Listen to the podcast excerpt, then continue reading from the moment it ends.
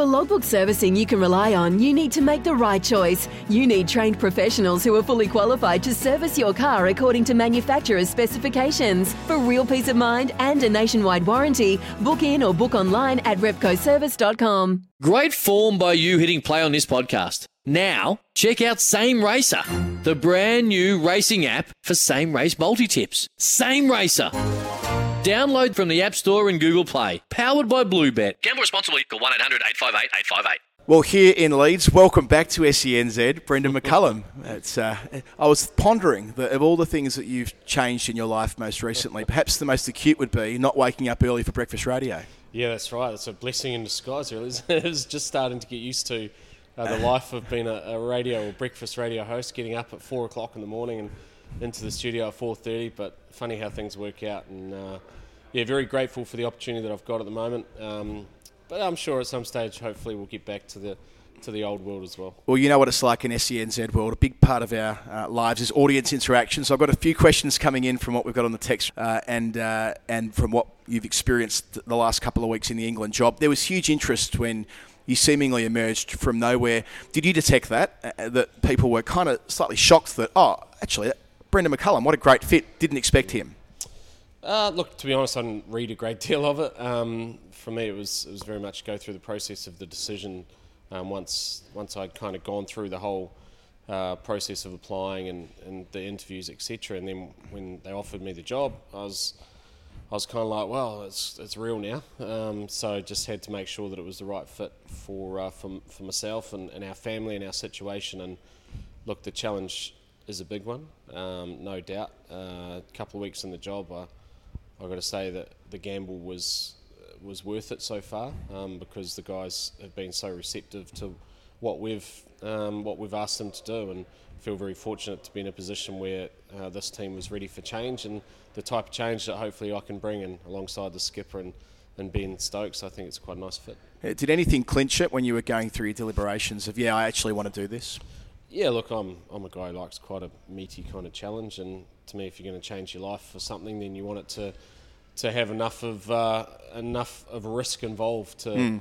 to want to make it all worthwhile. Um, where England sit current, well, where they sat when take over the job at the start was was ready for change and, and needing change. And look, i am a huge fan of Test cricket. I think Test cricket's in a situation where it um, needs England to be strong um, to really not just sustain but also to thrive, and, and that's the job at hand. It's somewhat fanciful to think that that that you're able to do that. But if you don't think you can, then you wouldn't take the job on, and and, uh, and that's certainly what's in front of us. Yeah, it felt like a big challenge. I mean, they were flat as attack through the Australian summer and over in the Caribbean. You could detect that watching them play.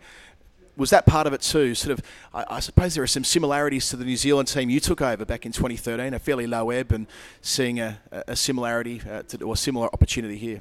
Yeah, that's right. I think you know when when someone when a team or organisation is ready for change, then you've got the ability to to make significant change and make it quickly because you can bring in some pretty simple methods. For me, it's not about adding stuff; it's about taking things away. Mm. I like to try and uh, take as much pressure and stress off guys as possible, and allow them to quieten their minds and go out there and do what they love doing, which is playing cricket and, and representing their country. And um, you know, I think that's my skill set. Um, I can be incredibly belligerent when it comes to sticking to to that kind of message and that, that brief as well, and I think that resonates with players too. So yeah, very fortunate. These guys have been fantastic so far. Not just uh, great fellas, but there's some serious talent in their dressing room as well. And hopefully, over the next little while, we'll see it continue to develop and, and continue to, to get better and perform on the big stage. There was probably no prouder black cap than you through your playing career. Did that feed into it, or was there any response from the New Zealand cricketing community uh, that was uh, a fraction on the caustic side? Uh, look, I'm sure there was um, to a degree, and I think first and foremost, I am incredibly patriotic as well. I, yep. I gave sort of 15 years of my life to to the black cap, and I, I, feel as if I left it in a better position than I found it. Um, I've got a lot of uh, lifelong friends in that dressing room that we've been playing against, and guys who have also represented that side before. And um, you know, it was somewhat difficult at this, but at the same time, you know, you've got a holistic view of where this game needs to go, and. Mm um, and I'm still very much there for those guys when they need an opportunity as well as a mentor, as a friend. Um, but my job is to ensure that England are at the top of the tree when it comes to Test cricket, and and that means that you've got to be competitive against New Zealand as well. And, and I'm sure that they've learned some lessons in this series, which uh, they'll they'll look to try and improve on, um, and and you know hopefully. Uh, hopefully, my involvement has had some sort of positive impact on this series also. Speaking of mentors, as a coach, who do you look to as people you can draw inspiration from? I've got a couple of guys. Obviously, there's lots of people that I've had the opportunity to um, cross paths with over the years who have left uh, lasting impressions on on you um, as not just a, a player and, and, a captain, but also now as a coach. But I've got to say, um, Stephen Fleming to me is a, a, tremendous mentor. He's one of my one of my best friends and, and, and a great mentor, and he's an incredible cricketing mind, and uh, and I often bounce a lot of stuff off him. Uh, Ricky Ponting, when we get the opportunity to catch up yep. as well, very like-minded people, and um, he's got again a, a wonderful cricketing mind, and obviously the late um, Shane Warne was someone who I think we shared a pretty similar philosophy in terms of the simplistic nature of, of how cricket should be played. And wanting to ensure guys have fun while they're here. Uh, going into that dressing room at Nottingham, a tea break day five, eight or nine days ago, Ben Foakes who's an interesting character as well, how you've brought him through in the last few weeks. But he described it as a William Wallace style speech, which made them believe it didn't matter if they lost. I was really interested in that quote. You, you, gave them the belief that if you go out there and have a crack here and you don't succeed, that you'll be at peace with that. Can you talk us through that philosophy? Yeah, look, I don't want to go too much into kind of what we what we see because it's very much sure. sacred in the in the dressing room. but um, I was echoing the, the sentiments of the skipper. Really, his messaging yep. has been incredibly powerful and, and simple in in trying to remove the fear of failure. And in the end, uh, we've played some really good cricket throughout the series. We're lucky in the and at times that things have gone our way, um, but there's moments in test matches, there's moments in series, there's moments in careers where you've got to be strong enough to stick to what the plan was initially, and just because there's more at risk, uh, there's more on the table, um, you shouldn't walk away from that, and, and that was very much the message is go out there and try and win, lads. That's what we're here for. We've yep. done well, even if we get beat. We've played a good game of cricket. If someone's able to stand up to us and beat us when we throw everything at them, then you've got to be content with that. And that was very much the messaging. And look, the guys they've, they've been fantastic. I couldn't have asked for a, a more receptive dressing room um, than than what we've had in the last two Test matches, and put a lot of that down to the skipper. Actually, um, I think he's uh, his, his, way and his methods are very much aligned to mine. Um, and so when your messaging is from both angles, your, ca- your coach and your captain, I think it it uh, is able to resonate a lot more often um, and, uh, and with a lot of authenticity, um, which is able to permeate right throughout the group. So that was a, a, little snapshot of what was said. It's not always going to work when you get beat at some point as well, trying to play the same method. Mm. But that's what's going to give us our greatest chance to ensure that England is competitive and, and England is, is able to be at the top of the tree in Test cricket, which ultimately will allow Test cricket to hopefully um, continue to thrive. A lot's been made of that leadership axis of McCullum and Stokes and how you uh, have a lot of similar energy about the way you, you see the game, and thus why the dressing room might have been more receptive to it, having the two of you there there's a lot of made around leadership duos around the world too, isn't there? In, mm. in, Test cricket, about a coach and a captain and the relationship there. I mean, you and Stokes, do you feel that, that, that he is the perfect captain for you as coach? Yeah, absolutely, and perfect timing as well. To be fair, um, I think where Stokes is at in his career, where he's at in his aspirations as a leader, and, and where he sees this team where it needs to go and what it, what it requires, um, aligns beautifully to his personality and and also and to mine. And you know, I think we the danger probably was that we would be too similar, um, but I think both of us have got such motivation to try and improve the side that we give and we take in areas that we need to, and we try and um, ensure that we surround ourselves with some leaders within the group as well, both on the field and also you know around your support staff and and the like, the, who are able to maybe fill in some of the gaps where we may not be as strong as well. So understanding that we're not the perfect products either, mm. but I think being able to bounce off each other and to also push each other towards the danger as well because sometimes even you have doubts you know and if you've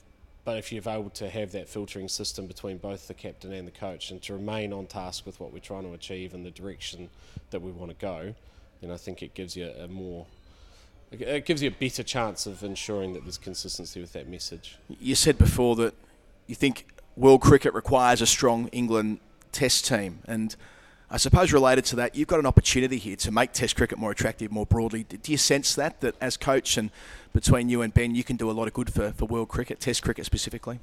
Yeah, absolutely. And look, I know it sounds pretty lofty to say that that's what your ambitions are at the outset, but I don't see a problem with that. I think Test cricket needs it. I think the game's been around for 100 years and it's been amazing. Um, but society's different now. Society uh, it wants things more instant. It wants things uh, quicker, and Test cricket maybe isn't as significant in some countries as it once was. So for us, it's a matter of trying to ensure that Test cricket is still sexy and, and people want to watch it. And and for that to happen, I genuinely believe England, with the, the history of, um, of of the game here and and and also the support base that it has throughout this country as well, and, and where it also sits at, at the table of big players in international cricket.